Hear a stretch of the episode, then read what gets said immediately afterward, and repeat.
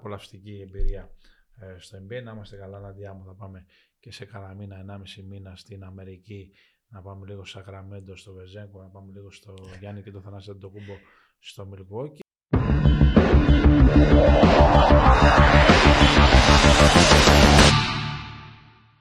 Γεια σας, μία ακόμη εκπομπή. Πάρε, βάλε με την Άντια Βελέτζα εδώ να κάνει παιχνίδι. Playmaker είσαι, πρέπει να τα κάνεις όλα. Τον Τόλι Κοτζιά. Και είμαι κουρασμένος. Πάρε, βάλε Powered by Betson. Με τον Τόλι Κοτζιά και την Άντια Βελέτζα. Είμαι κουρασμένος. Πες τα όλα. Δεν έχω κουράγιο για τίποτα. Μου βγήκε η Παναγία στο Ντουμπάι. Ναι, αλλά εμείς ζηλεύαμε. Να φωτογραφίζω ουρανοξύστε, να φωτογραφίζω. Τους Timberwolves. Dubai Marina, Timberwolves, Doncic. Το Silver. Το Silver, το Dayton. Τολί, μακάρι να κουραζόμασταν κι εμείς έτσι, δε. Α, έχουμε και τέτοια, έχουμε παρεμβάσεις. Βεβαίως. Τι γίνεται; Βεβαίως. Πολύ κούραση. Πολύ κούραση. Ντόντσιτς, Άντωνι Έντουαρτς, Ρούντι Γκομπέρ. Έχουμε και Ρούντι Γκομπέρ και Κάιλ Άντερσον στην εκπομπή να μιλάνε για τη μεταγραφή του Λίλαρντ στους Bucks, όπου έχει γίνει ένας ε, χαμός. Τα έχεις φτιάξει τα βιντεάκια, θα τα πασάρεις, ξέρεις εσύ. Πάρα πολύ ωραία. Έχουμε και εκλεκτό καλεσμένο για αυτή τη βδομάδα Δημήτρης Αγραβάνης, ο οποίος ε, θα είναι ε, μαζί μας πιο μετά να μας τα πει όλα. Όλα όμως. Okay. Ε, είναι η έδρα μας εδώ στο Μαρούσι, είναι Μαρουσιώτης ο Αγραβάνης, οπότε παίζουμε και στην έδρα μας και στην έδρα του. Α, έχουμε Ευρωλίγκα πλούσιο πρόγραμμα και αυτή την εβδομάδα. Είχαμε το μεγάλο ντέρμπι την ε, Παρασκευή που μας πέρασε με τον Ολυμπιακό να κερδίζει και πάλι 88-78, αυτή τη φορά πολύ πιο δύσκολα, όπως είχαμε εκτιμήσει πολύ πιο δύσκολα θα ήταν το μάτς σε σχέση με εκείνο της Ρόδο που ο Ολυμπιακός προηγήθηκε με 5-4 και έγινε το σκορ 32-4 και μετά κοιτάζαμε το κινητό στη Ρόδο πότε θα φύγουμε να πούμε να φάμε γιατί δεν είχε καμιά ουσία το παιχνίδι. Τι είχαμε την ε, προηγούμενη εβδομάδα, πες, ε, έχουμε κανένα αποτελεσματάκι και λοιπά. Να, λοιπόν, πάμε, πάμε στα αποτελέσματα. Βαλένθια Μονακό 70-65, Μπασκόνια Ρεάλ Μαδρίτης 77-79, Παναθηναϊκός Ολυμπιακός 78-88 στην παράταση. Παράταση είχαμε και στη Φενέρ με το Μιλάνο 85-82 το σκορ. Βίρτους Μπολόνια Ζάλγκυρης Κάουνας 79-82, Bayern Alba Βερολίνου 80-68, Μπαρτσελώνα Ανατολού Εφές 91-74, Μακάμπι Τελαβίβ Πάρτιζαν 96-81, Ερυθρός Αστέρας Βιλερμπάν 94-73. Μάλιστα. Πάρα πολύ ωραία μας τα είπες. Ε, έχασε ο Ρογκαβόπουλος στις λεπτομέρειες. Ο φίλος μας ο Νικόλας έχασε Μπασκόνια από τη Ρεάλ. Ο Καμπάτσο δεν είχε βάλει πόντο. Έβαλε τον τελευταίο όμως. Έβαλε τον τελευταίο και το τέλος πάντα είναι εκείνο που μετράει. Για το Παναθυναϊκό Ολυμπιακός τα είπαμε. Ένα πολύ μεγάλο παιχνίδι στο ΑΚΑ. Πάρα πολλοί κόσμος. Πολύ διαφορετικό σε σχέση με εκείνο της ε, Ρόδου. Γενικώς παίρνει φωτιά η Ευρωλίγκα. Έχουμε και τη δεύτερη αγωνιστική μπροστά μας, αλλά πάμε να κάνουμε τώρα μια σούπερ ανάλυση, πάμε να μια βόλτα, όχι στο βουλιαγμένη που έλεγε το τραγούδι παλιά, αλλά στο λόγο της Ισπανίας, να συναντήσουμε τον Δημήτρη Αγραβάνη να μας τα πει όπως είπαμε όλα. Πάμε! Για όλους και για όλα. Για όλους και για όλα. Πάμε, Πάμε στο Δημήτρη. Γεια σου Δημήτρη μου, τι κάνεις; Καλησπέρα, καλησπέρα. Καλά είμαι, καλά, ας τα πούμε. Ας τα λέμε καλά, ε! Ας τα λέμε καλά που λέγεται το τραγούδι, ναι. Νομίζω, νομίζω Δημήτρη, φέτος χρειάζεται ένα ευχέλαιο. Σίγουρα. Γιατί τα πράγματα δεν έχουν κυλήσει καλά. Ναι, είναι και περίεργοι τραυματισμοί που δεν είχα ποτέ στην καριέρα μου τέτοιους τραυματισμούς. Και εντάξει, σίγουρα και αυτό που μου συνέβη εδώ πέρα ε, με την ομάδα στο δεύτερο παιχνίδι που επέστρεψα στην ουσία έπειτα από μια θλάση. Ήταν πολύ άσχημο το συνέστημα και ο πόνος της στιγμής. Ε, και δυστυχώς ο τραυματισμός ε, φαίνεται αρκετά σοβαρός. Οπότε εντάξει, αυτά έχει ο αθλητισμός, αλλά χρειάζομαι το ευχέλος σίγουρα. Τι ακριβώς έχεις πάθει Δημήτρη, γιατί ο πολλής ο κόσμος ε, δεν ε, γνωρίζει; Ε, έχω πάθει θλάση τρίτου βαθμού και αποκόλληση του δεξιού προσαγωγού. Ε, το οποίο αυτό πρέπει να κάνω άλλη μια εξέταση να δω πού ακριβώς ελπίζω στην Ελλάδα για να δω αν θα χρειαστώ επέμβαση ή αν μπορώ και με θεραπεία να το φτιάξω. Ευχόμαστε περαστικά όσο το δυνατόν ε, γρήγορη επάνωδο ε, στα γήπεδα. Οι τραυματισμοί είναι ό,τι το χειρότερο. Και μάλιστα έχεις ένα προπονητή, τον Βέλικο Μέρσιτς, τον ε, παλιό παίχτη, ο οποίος έχετε ένα κοινό. ένα κοινό, α, με ένα αστερίσκο, ότι έχετε παίξει και Ολυμπιακό και Πανιόνιο. Ο Μίρσιτς μάλλον δεν προλάβα να παίξει τον Πανιόνιο γιατί είχε τραυματιστεί. Ναι. Δεν ξέρω αν το γνωρίζεις αυτό. Αυτό δεν το γνώριζα για τον Ολυμπιακό, επειδή με ρωτάει συχνά, είδε και τα ντέρμπι και αυτός και με ρωτάει και για τις δύο ομάδες συχνά. Ε, μου έχει πει και για τον Ολυμπιακό. Ε, εντάξει, είναι πολύ καλός προπονητής, σκληρός προπονητής, δηλαδή πάρα πολλές ώρες προπόνησης και πάρα πολύ τρέξιμος. Δημήτρη, να μιλήσουμε για την ε, νέα Ευρωλίγκα. Ένας Ολυμπιακός ο οποίος ε, παραμένει πολύ ισχυρός, άλλαξε πράγματα. Έφυγε ο Σλούκας, έφυγε ο Βεζέκοφ, έχει πάρει ε, παίχτες όπως ο Μιλουτίνοφ και ο Βίλιαμ Γκος, οι οποίοι ξέρουν τον Ολυμπιακό και είναι πολύ υψηλής ποιότητας. Και ο Σίγμα, βέβαια, και ο Μπραζδέικης ε, οι μεταγραφές. Και ένας Παναγιακό που ήσουν ε, πέρσι τελική ευθεία της σεζόν. Ένας Παναγιακό διαφορετικός σε σχέση με ό,τι έζησε, υπό την έννοια ότι έχει καινούριο προπονητή, πολλούς καινούριους και αρκετούς ακριβούς ε, παίχτες και μια καινούργια κατάσταση με πάρα πολλά χρήματα. Έχουμε ένα δείγμα γραφή στα δύο πρώτα αιώνια ντέρμπι. Πώς θα βλέπεις τα πράγματα; Ε, από το πρώτο μάτς ε, που παρακολουθήσαμε όλοι ε, μεταξύ των δύο ομάδων, νομίζω πως ε, εγώ τουλάχιστον είδα αυτό που περίμενα. Είδαμε τον Παναθηναϊκό μετά την ήττα στη Ρόδο να μπαίνει στο γήπεδο του έχοντας ε, πάρα πολύ κόσμο στο πλευρό του με ενθουσιασμό, ε, πίεσε παντού στην άμυνα, ε, εκτέλεσε πολύ επιθετικά σε επιθέσεις. Ο Ολυμπιακός με την απουσία του Φαλ ε, πίστευε ότι θα έρθει η ώρα που θα έχει το μειονέκτημα όπως και ήρθε όταν ο Μιλουτίνο χρεώθηκε τα δύο φάουλ και αναγκαστικά μπήκε στο 5 ο Σίγμα. Εκεί ο Παναθηναϊκός ίσως μπορούσε να κάνει κάτι καλύτερο και να χτίσει μια ακόμα μεγαλύτερη διαφορά πριν το ημίχρονο. Όμως ε, πραγματικά περίμενα ότι θα είναι ντέρμπι στο τέλος, αλλά είδαμε ότι ο Ολυμπιακός ήταν ακούραστος στο ντέρμπι, ε, ενώ η ενέργεια των παιχτών Παναθηναϊκού άρχισε να πέφτει εκεί στο τέλος του τρίτου δεκαλέπτου και αρχές τετάρτου. Ε, τα παιδιά του Ολυμπιακού, ο Γόκαπ, ο Γκος, ο Κάναν, ε, ο Μιλουτίνο που έπαιξε τόσα λεπτά σε ρί, ήταν πραγματικά εκπληκτικό αυτό που έκαναν και έμειναν στο παιχνίδι, έδειξαν ό,τι διαφορές και να έπαιρνε ξανά και ξανά ο Παναθηναϊκός να μην αγχωνόντουσαν. Το οποίο αυτό είναι η χημεία που έχει αποκτήσει ε, και, όλο αυτό που έχει χτίσει αυτά τα χρόνια ο Ολυμπιακός. Ε, ο Παναθηναϊκός για μένα χρειάζεται σίγουρα ε, μέγεθος ε, στην περιφέρεια. Χρειάζεται ένα παίχτη στο 2-3 σκόρερ, αλλά να έχει και το μέγεθος. Δηλαδή να, να είναι κορμί, γιατί ο Ολυμπιακός ε, αυτή τη στιγμή απέναντι στον Παναθηναϊκό υπερτερεί σε όλες τις θέσεις, εκτός από το 3 και το 4 που τα μεγέθη είναι αντίστοιχα. Χρειάζεται μέγεθος ε, για μένα ο Παναθηναϊκός. Δημήτρη, ο Παναθηναϊκός πήγε να πάρει το Μίχαλιο και ο Μίχαλιο είναι στους Celtics ε, προς ναι. το παρόν. Πιστεύεις δηλαδή θέλει ένα Μίχαλιο ή το Μίχαλιο, έναν Φοντέκιο, έναν ναι. Οσμάν; Ο, ο, Φοντέκιο, ο Φοντέκιο είναι νομίζω ο ιδανικός παίκτης του Παναθηναϊκού γιατί παίζει 2-3-4 ε, και έχει και το μέγεθος ε, να θέλει κορμιά, δηλαδή έχει πολύ καλούς ε, σκόρ και δημιουργούς μπροστά το Σλούκα και το Βιλντόσα, αλλά πίσω έχουν θέμα γιατί α, σε αντιστοιχεία με τον Ολυμπιακό πάντα σου μιλάω, όχι για την Ευρωλίγκα γενικά. Ο Ολυμπιακός έχει Γόκαπ και Κάναν, οι οποίοι είναι πολύ μεγάλα κορμιά και φαίνεται. Δηλαδή, ο Κάναν έπαιξε τώρα ακόμα και χθες πόση ώρα στο Αλεξάνδριο και ήταν εκπληκτικός. Ε, εννοείς ο Κάναν είναι, είναι πολύ γερό κορμί, πολύ γερό κορμί, δηλαδή έχει γερές βάσεις. Ναι, αντέχουν, ναι, ναι. αντέχουν, δεν, ε, δηλαδή η ενέργειά τους δεν πέφτει. Βέβαια, να ξέρεις, ε, αυτό είναι και το θέμα, το τι προπόνηση ακολουθεί ο Ολυμπιακός όλα αυτά τα χρόνια. Επειδή μιλάμε τα καλοκαίρια που βρισκόμαστε με τους παίχτες, η προπόνηση του Ολυμπιακού όλοι μαζί είναι μία ώρα και δέκα λεπτά και με πάρα πολύ 5-5 κυρίως, το οποίο απολαμβάνει ο παίχτης.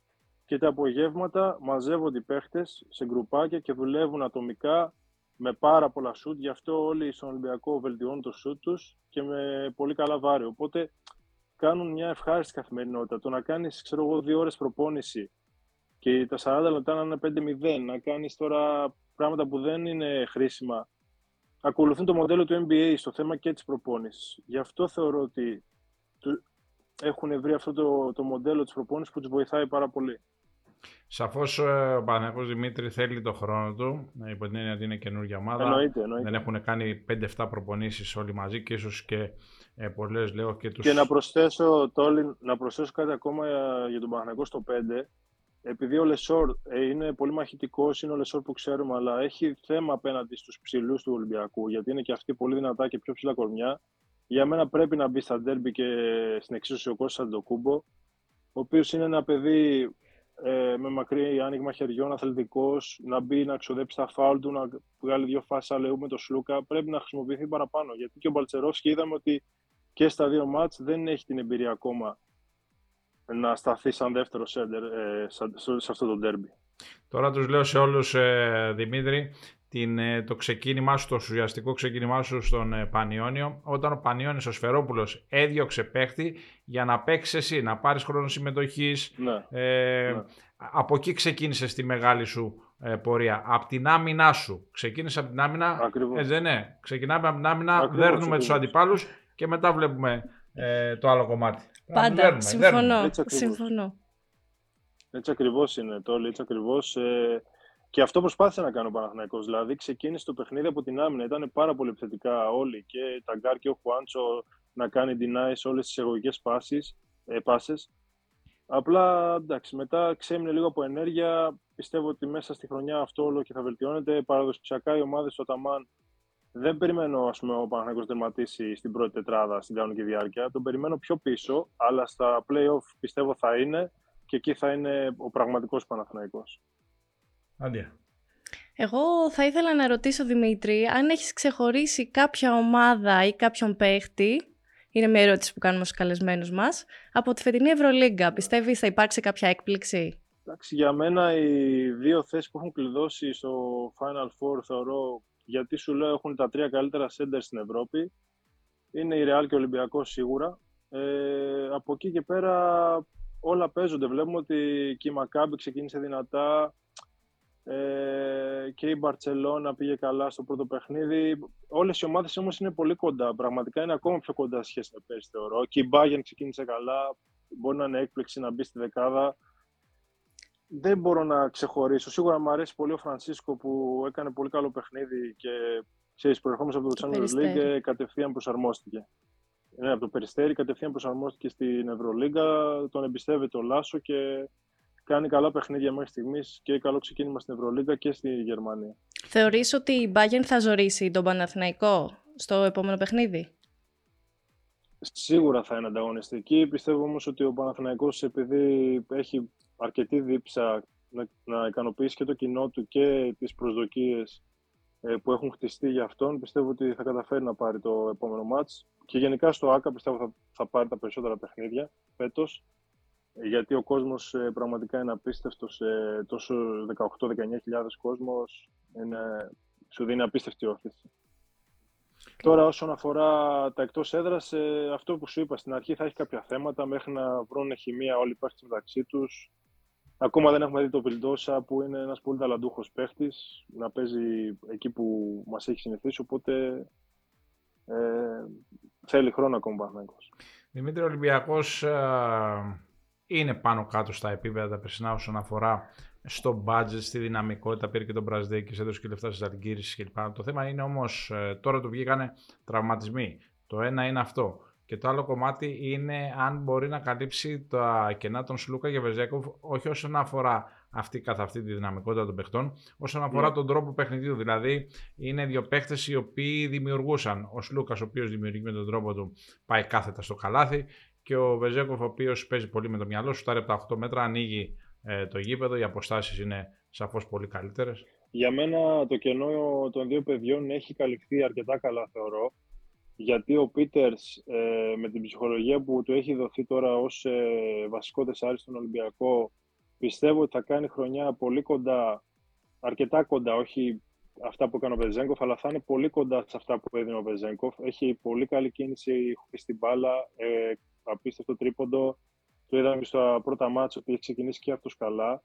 Και στο Νάσο ο Γκος ε, πλέον έχει εμπειρία, έχει κερδίσει Ευρωλίγκα, έβαλε κρίσιμα μάτς και αυτό στο ΆΚΑ, οπότε δείχνει ότι ε, και επειδή ο Ολυμπιακός παίζει ομαδικό παιχνίδι γενικά, ούτως ή άλλως, ότι οι φάσεις ε, θα βγουν μέσα από το σύστημα για όλους τους παίχτες, θα συνεχίσουν δηλαδή να υπάρχει μεγάλος αριθμός assist.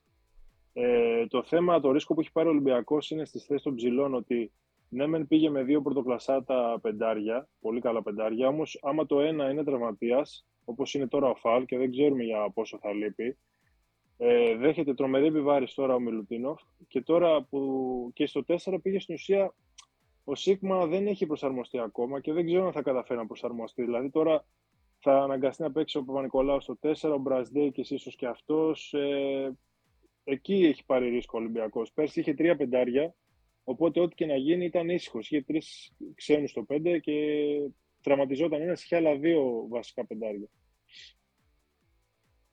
Έτσι όπως τα λες είναι αυτά που σου λέγανε Νάντια πριν, ότι είναι ε, ρίσκο, αλλά είναι αναγκαστικό ε, ρίσκο, Δημήτρη μου, αναγκαστικό. Συμφωνώ. Το πήρε ο προπονητής, το πήρε η ομάδα, υπό την έννοια ότι δεν υπάρχουν πολλά ελληνικά διαβατήρια. Συμφωνώ, συμφωνώ. Γι' αυτό είπα και για τον Σλούκα και για τον Βεζέκο ότι φεύγουν τα ελληνικά διαβατήρια και μετά δεν ξέρεις πού ακριβώς να πάρεις ξένους. Δηλαδή, αν είχε πάρει το Μίτογλου ο Ολυμπιακός, που ο Μίτογλου δεν θα πήγαινε στον Ολυμπιακό, ήταν κλεισμένος για Παναθηναϊκό, θα ήταν κάπως διαφορετικά τα δεδομένα. Συμφωνώ, συμφωνώ σε αυτό που λες. Ε, έχεις απόλυτο δίκιο. Γι' αυτό νομίζω και πράξαν έτσι. Και εντάξει, όταν έχεις ε, Μιλουτίνοφ κεφάλ, δεν πας ότι θα ξεκινήσει τη σεζόν με το κακό σενάριο ότι θα έχεις έναν τραυματισμό ενός εκ του δύο μεγάλο. Οπότε ε, απλά στο 4 ίσως μπορούσαν να βρουν καλύτερες λύσεις.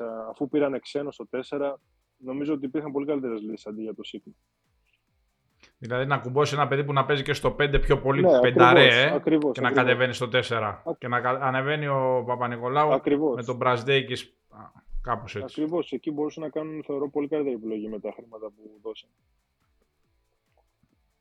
Μάλιστα. Δημήτρη, το, αυτό που μας ενδιαφέρει πάνω απ' όλα είναι η υγεία του κάθε ανθρώπου. Ακριβώς. Ευχόμαστε να είσαι υγιής, ε, να επανέλθεις όσο το δυνατόν πιο γρήγορα, αλλά θα ήθελα να σε ρωτήσω, θα βλέπεις τον εαυτό σου αφού γίνεις καλά παίξεις ε, σε Ολυμπιακό ή Παναθηναϊκό α, όσο περνάει ο καιρός; Εντάξει, σίγουρα ότι δεν μου δόθηκε πραγματική ευκαιρία, το γνωρίζουν όλοι ε, πέρσι στον Παναθηναϊκό, γιατί καλώς κακώς έτσι ήταν η κατάσταση.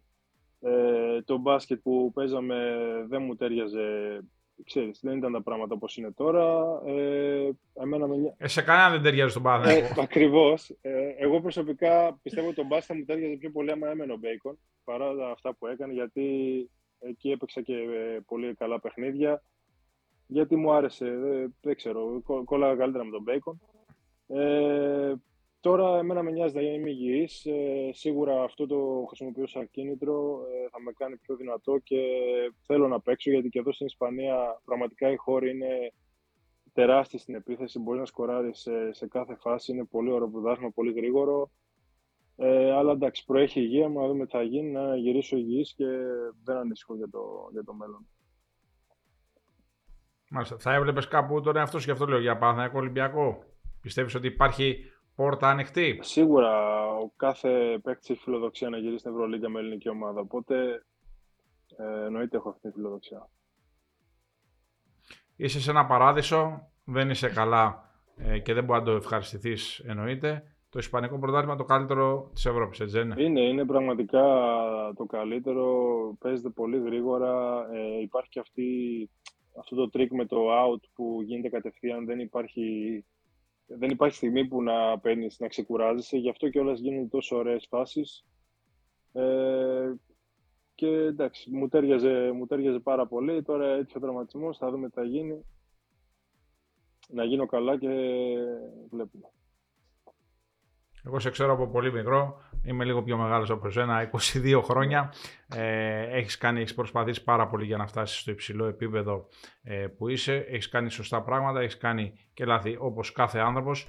Α, τι πιστεύεις ότι ήταν πιο λάθος που έχεις κάνει μέχρι τώρα α, στην καριέρα σου; Γιατί πάντα πρέπει να κάνουμε αυτοκριτική. Εμείς βέβαια, εγώ Νάντια πάντα κοιτάω τα δικά μου λάθη. Έτσι δεν είναι; Ο κάθε άνθρωπος κοιτάει τα δικά του λάθη, κοιτάζει να διορθώνεται. Να Τι μαθαίνει. πιστεύεις εσύ Δημήτρη μου, γιατί πολλοί λένε ότι έχεις κάπου αδικήσει τον εαυτό σου, δηλαδή θα έπρεπε να είσαι σε πολύ ψηλότερο επίπεδο τώρα από το να παίζεις σε μια ok ομάδα του Ισπανικού Πρωταθλήματος όπως είναι η Μπρεογκάν. Κοίταξε, σίγουρα έχω κάνει λάθη. Εντάξει, τα εξαγωνιστικά δεν θέλω να τα συζητάω, τα έχουμε πει, τα έχουμε ξαναπεί. Εγώ θα σου απαντήσω για επιλογές μπασκετικές. Σίγουρα η μεγάλη δίψα που είχα πέρσι ε, το να γυρίσω στην Ευρωλίγκα ήταν λάθος το timing να αφήσω το, το περιστέρι και για... Σου είχα, έχω πει στην συνέντευξή μου δεν είχα δει καν τα χρήματα στον Παναθηναϊκό. Απλά είχα τεράστια δίψα να αποδείξω και να παίξω στην Ευρωλίγκα γιατί μου ήρθανε, πήγα τραυματία στον Παναθηναϊκό, οπότε ξεκίνησα κατευθείαν στραβά με το χέρι μου, αν θυμάσαι, που είχα 13 ράματα. Μετά μου έτυχε και ο άλλος τραυματισμός και μου πήγαν όλα στραβά και ίσως εκείνη η επιλογή, δεν ξέρω, δεν μου βγήκε καθόλου. Αλλά την πίστευα, δηλαδή άμα δεν την πίστευα δεν θα την έκανα. Την πίστευα πολύ, πήγα πολύ και με το συνέστημα, δεν δικαιώθηκα, αλλά αυτή άμα, άμα γίναγε στο χρόνο πίσω, βλέπεις ότι δεν σου βγήκε σε καλό. Και να πούμε ότι ο Δημήτρης έχει κάνει μεταγραφή. Ε, η τελευταία ήταν του Νίκου του Χουγκάζ, μεταγραφή που στο μπάσκετ δεν συνηθίζεται με χρήματα. Δηλαδή έπαιξε μια χρονιά στον Πανιόνιο, πλήρωσε κάποια πολύ καλά χρήματα ναι. ο Ολυμπιακός για να τον πάρει από τον Πανιόνιο. Δεν είναι εύκολη μεταγραφή παίχτη στο μπάσκετ και ειδικά στην Ελλάδα να πληρώσει η ομάδα-ομάδα. Ναι, και, Έτσι και ακριβώς και είχε δώσει και αρκετά λεφτά τότε. Είχε γίνει μάχη τότε με τον Ηλία τον Γιαννό, με τον ναι. Αγγελόπουλο. Θυμάμαι τότε ο συγχωρεμένο ο μάνατζερ μου ο Δημητρόπουλος, ο οποίος πραγματικά ήταν πάντα σαν ε, πατέρας μου. Ε, εκείνο τον deal το θυμάμαι, γιατί τότε ε, το όλοι με είχες καλέσει στην εκπομπή σου στον Πανιόνιο αυτό που είπες. Ξεκινούσα από την άμυνα, έπαιζα άμυνα όλους και στην πρωτάθλημα νομίζω είχα τρεις πόντους μέσω όρο. Δηλαδή ναι, ναι, ναι, ναι. Ο Ολυμπιακός έδωσε τότε πάρα πολλά λεφτά και για μένα και νομίζω και για τον Ιωάννη Παπαπέτρου τότε που είχε το κολέγιο, δεν θυμάμαι. Ε... Όχι, Παπαπέτρο, Παπαπέτρο ήταν Τέξας πριν ναι, μπει στο αεροπλάνο ναι, για το Τέξας.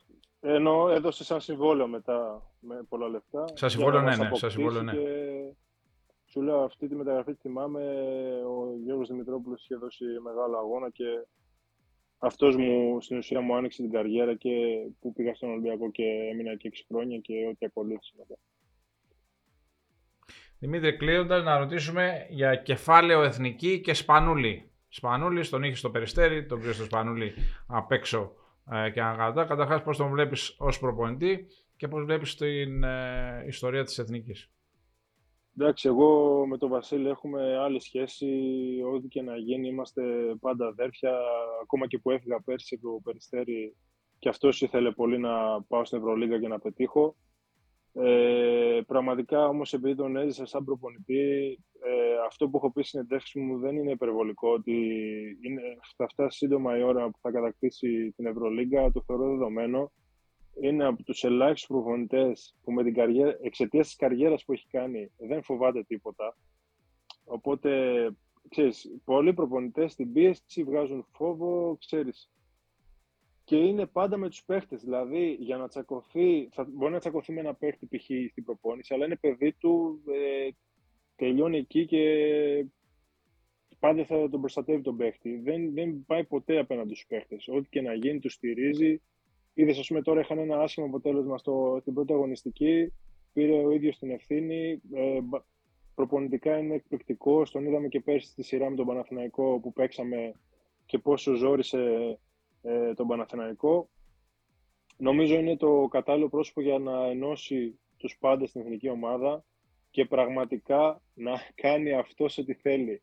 Να μην υπάρχουν πλέον αυτοί οι ατζέντιδες ε, που επιδεικνύουν ποιος παίχτης θα παίζει, ποιος παίχτης θα είναι στην εθνική, να μην υπάρχει κανένα σύννεφο, να είναι τα πάντα από τον προπονητή γιατί έχει καθολική αναγνώριση. Καταλαβες. Δεν υπάρχει κανείς να, να επηρεάσει τη δουλειά του. Ό,τι πιστεύει αυτός θα πράξει και πιστέψτε με θα είναι το, το καλύτερο για την Ελλάδα, για τη χώρα μας, για την, για την εθνική που πραγματικά το χρειαζόμαστε όλοι οι Έλληνες. Αυτό έγινε κιόλας πριν δύο χρόνια που μαζευτήκαμε όλα τα παιδιά και ήμασταν κοντά στο να τα καταφέρουμε.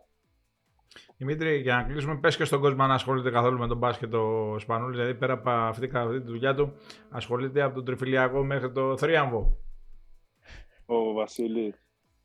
Βλέπει ό,τι μάτς μπάσκετ υπάρχει είναι και από αυτό παίρνει ιδέες. Επίσης, ενώ έχει κάνει με σπουδαίους προπονητές, όπως είναι ο Μπράντοβιτς, όπως είναι ο Ιφκοβιτς, ό,τι, ό,τι βρίσκει, το βρίσκει μόνος του. Δεν έχει αντιγράψει ποτέ κανέναν. Είναι τα συστήματα που έβγαζε και που ψάχνεται ο ίδιος συνέχεια ώρες. Είναι όπως ήταν σαν παίχτης, είναι τόσο εργασιομανής και σαν προπονητής. Και εγώ το πιστεύω ότι και η εθνική ομάδα θα πάει πάρα πολύ καλά, αλλά και ο ίδιος ε, θα έχει επιτυχίες ανάλογες που είχε σαν παίχτης ίσως, σαν προπονητής. Μάλιστα. Νάντια, μην Μας τον τα είπε κουράζουμε όλα. άλλο. Μας τα Μην είπε τον όλα. κουράζουμε άλλο το Δημήτρη. Δημήτρη, να σε ευχαριστήσουμε πάρα πολύ, να σου ευχηθούμε τα καλύτερα. Υγεία πάνω απ' όλα, να σε ξαναδούμε ε, στα παρκέ. Ευχόμαστε γρήγορη επάνωδο, να μάθουμε καλά νέα για σένα όσο το δυνατόν πιο γρήγορα και θα τα ξαναπούμε. Ευχαριστώ πολύ και εγώ για την πρόσκληση στην εκπομπή σας και αυτό που είπες υγεία σε όλους τους συναθλητές μας και σε όλους σε όλο τον κόσμο γιατί βλέπουμε και τι άσχημα γίνονται τώρα και στο Ισραήλ και πραγματικά να έχει υγεία ο κόσμος και να μην ε, γίνονται τέτοιες ε, δυστυχώς εχθροπραξίες. Να βγάλουμε είδηση. Το ξεχάσαμε. Πού θα παίξει ο αδερφός σου; Ο αδερφός μου. Ο αδερφός μου ακόμα είναι ελεύθερος. ε, δεν έχει κλείσει κάπου. Σίγουρα υπάρχει ενδιαφέρον και αναμένεται τις επόμενες μέρες να κλείσει κάπου, αλλά ειλικρινά δεν, δεν γνωρίζω. Πρέπει να μιλήσω κι εγώ μαζί του, γιατί δεν γνωρίζω ακόμα ε, αν έχει κλείσει κάπου, ξέρεις, ανεπίσημα. Μάλιστα, ωραία. Είναι κοντά, θα περιμένουμε. Έγινε. Δημήτρη, με ευχαριστούμε πολύ. Ευχαριστούμε πολύ. Να είσαι καλά. Ευχαριστώ πολύ. Να είστε, Γεια χαρά. να είστε καλά. Γεια. να είστε καλά. Αυτός λοιπόν ήταν ο Δημήτρης Αγραβάνης Νάντια, αποκαλυπτικός όπως πάντα. Μας τα είπε όλα ή σχεδόν όλα γιατί δεν μας είπε που θα παίξει ο αδερφός του, αλλά εντάξει. Αφού... Α κρατήσει και κάτι μυστικό. Ε, τι μυστικό, αφού μπορεί να μην έχει βρει η ομάδα ε, ακόμα, εντάξει θα έχει προτάσεις σίγουρα, αλλά ε, ο κάθε παίχτης ψάχνει το καλύτερο δυνατό. Πάμε πριν να αναλύσουμε την αγωνιστική στην Ευρωλίγκα να δούμε τι έχω φέρει από το Dubai, μάλλον το Abu Dhabi που έγιναν τα παιχνίδια, τα πρώτα παιχνίδια του NBA ανάμεσα στους Mavericks και τους Timberwolves. Έχουμε Kyle Anderson από Μινεζότα και Ρούντι Γκομπέρ. από Μινεζότα επίσης να μας Timberwolves. πούν ε, για τον, μας είπαν μάλλον, για την ε, μετακόμιση, την μετακίνηση του Νταμιάν Λίλαρ στους Bucks, στο Γιάννη Αντοκούμπο που αλλάζει ή πιστεύουμε ότι θα αλλάξει τα δεδομένα ε, στο NBA και κάνει τους Bucks ε, πρωταγωνιστές ή από τους πρωταγωνιστές για την κατάξυση του πρωταθλήματος. I think uh, it's, uh, yeah, it's a pretty big move. Pretty big move. I'm happy for Dame. Hope, hope he, he he gets to be happy and do what he can do. And uh, you know, I think the East is gonna be gonna be interesting to watch this year. I mean, it's uh, it's their it's their goal, you know, but it's the goal it's the goal of a lot of other teams too. So you know, may the best win. Oh, uh, Lillard to the ball. Uh, yeah, um, great, great addition for both sides. Uh, you know, I hope they have success. I don't, it's another team.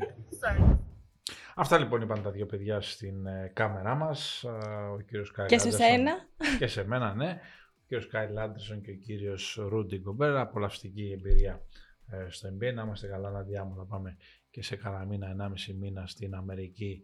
Να πάμε λίγο στο Σακραμέντο, στο Βεζέγκο, να πάμε λίγο στο Γιάννη και το Θανάση Αντοκούμπο στο Μιλγόκι. και Έχουμε να δούμε και τα εκπομπή. μαγαζιά. Κύριε Τόλη, έχουμε Ε, θα εκπομπή. την κάνουμε την εκπομπή. Θα την κάνουμε την εκπομπή. Δεν το συζητάμε, θα την κάνουμε την εκπομπή και θα πάμε. Και εν πάση περιπτώσει είναι ο κύριος Φάνης, ο κύριος Χρήστος εδώ. Και στην Αμερική να είμαστε, θα βρούμε τον τρόπο να την ε, κάνουμε. Μην φοβάσαι. Συμφωνώ. Τώρα η τεχνολογία, είτε είσαι στο Τεπελένη, είτε είσαι στο δεν ξέρω εγώ πού, την βγάζεις τη δουλειά. Ναι, αλλά θα φέρεις Σάσα. Σάσα, ναι, ναι, Σάσα θα φέρουμε. Εννοείται. Εννοείται. Είδαμε και ντεμπούτο. Είδαμε και ντεμπούτο, α, φιλικό ντεμπούτο, είδαμε και τα τριποντάκια του. Εντάξει, ένα παιδί το οποίο τη βάζει την μπάλα για πλάκα, είστε και η ίδια ηλικία, 95 Μάλιστα. γεννηθέντες, οπότε όλα μια χαρά. Πάμε να δούμε τα παιχνίδια τώρα της Ευρωλίγκας που έχουμε. Έχουμε Εφές Ρεάλ ένα ε, πολύ ενδιαφέρον και ηχηρό ε, ζευγάρι υπό την έννοια ότι είναι δύο πολύ μεγάλες ομάδες. Η Εφές ψάχνει να βρει τα πατήματά της ε, από τη στιγμή που έφυγε ο Μίσιτς, από τη στιγμή που έφυγε ο Ταμάν έχει αλλάξει πράγματα. Η Ρεάλ είναι η ίδια και ακόμη καλύτερη υπό την έννοια ότι α, υπάρχει πλέον ο Καμπάτσο που καθάρισε το πρώτο παιχνίδι με την Μπασκόνια. Άλμπα Μπασκόνια το άλλο παιχνίδι. Η Άλμπα είναι ο περαμαϊκός που λέω εγώ της Ευρωλίγκας ή από τους περαμαϊκούς μάλλον. Εντάξει, είναι μια αδύναμη ομάδα αλλά κάθε παιχνίδι είναι διαφορετικό και η Μπασκόνια του Ρογκαβόπουλου είναι ε, παιχνίδι αυτό που πρέπει να το πάρει γιατί αν θες να ελπίζεις να μπεις στη διαδικασία της επόμενης φάσης τέτοια παιχνίδια πρέπει να τα παίρνεις Βιλερμπάν Παρτίζαν η Βιλερμπάν μας απογοήτευσε στο παιχνίδι της ε, πρεμιέρας με τον Ερυθρό Αστέρα η Παρτίζαν ψάχνεται και είδα τον έξω μου στο Ντουμπάι που έχει πάει στους Mavericks, στο Αμπουντάμπι. Θα δούμε αντίδραση, πιστεύεις, εδώ; Από την, ε, και οι δύο πρέπει να αντιδράσουν γιατί και η Παρτίζαν έχασε από τον Μαγκάμπη και η Βιλερμπάν έχασε από τον Ερυθρό Αστέρα. Η Παρτίζαν ψάχνει να παίχτη τώρα με τα καψίματα του NBA έναν αυτό που σου είπα είχε Τζαουτά, Πικενρολά, ένα Λεζόρ. αν δεν πάρει ένα τέτοιο να. Ο Καμίνσκι είναι πολύ καλός παίκτη, αλλά είναι άλλο στυλ. Θέλει έναν, ε, πώς να σου το πω, ένα center back πάρα πολύ καλό η Παρτίζαν και νομίζω ότι είναι θέμα χρόνου να τον ε, πάρει. Παναθηναϊκός εναντίον Λάσο, Αταμάν εναντίον Λάσο, Παναθηναϊκός εναντίον ε, Μπάγκερν, ένα παιχνίδι που πρέπει να το πάρει πάση θυσία ο Παναθηναϊκός.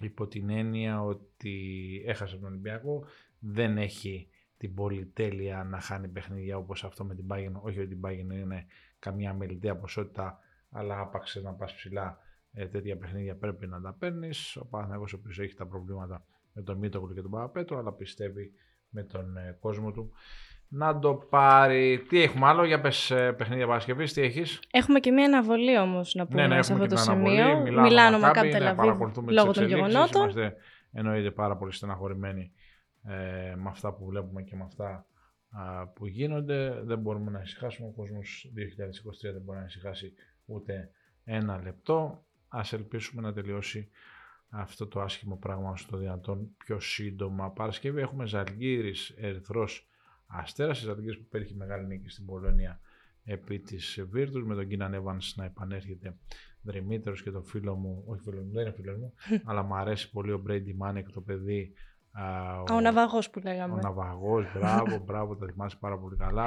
Το παιδί που ήταν πέρσι στην Τόφας και στην Αυστραλία και ήταν συμπαίχτης στην Οκλαχώμα στο κολέγιο του Austin Reeves των Lakers. Ο Ερθρός Αστέρας, ο οποίος ε, έχει πολύ υλικό.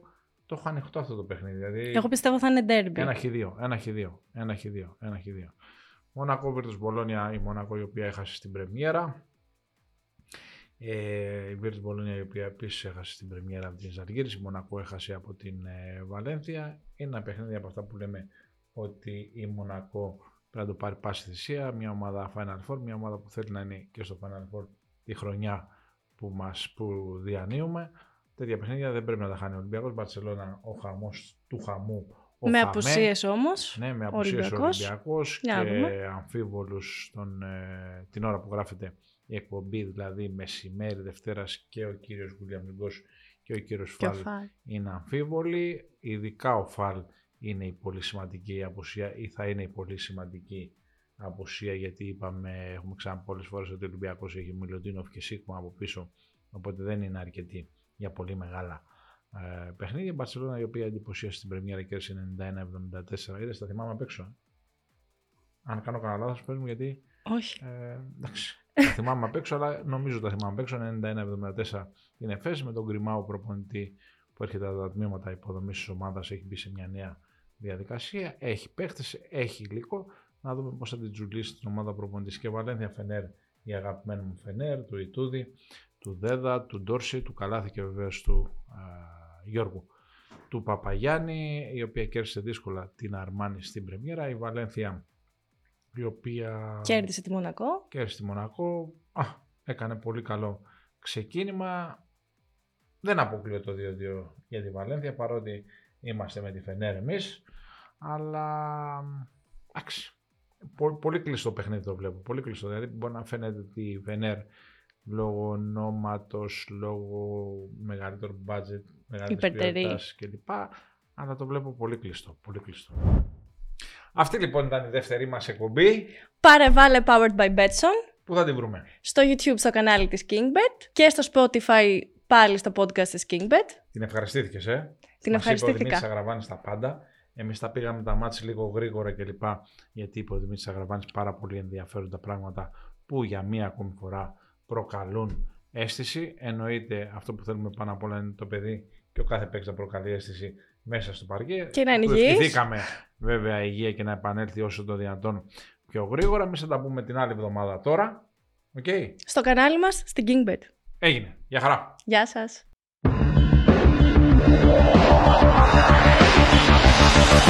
you.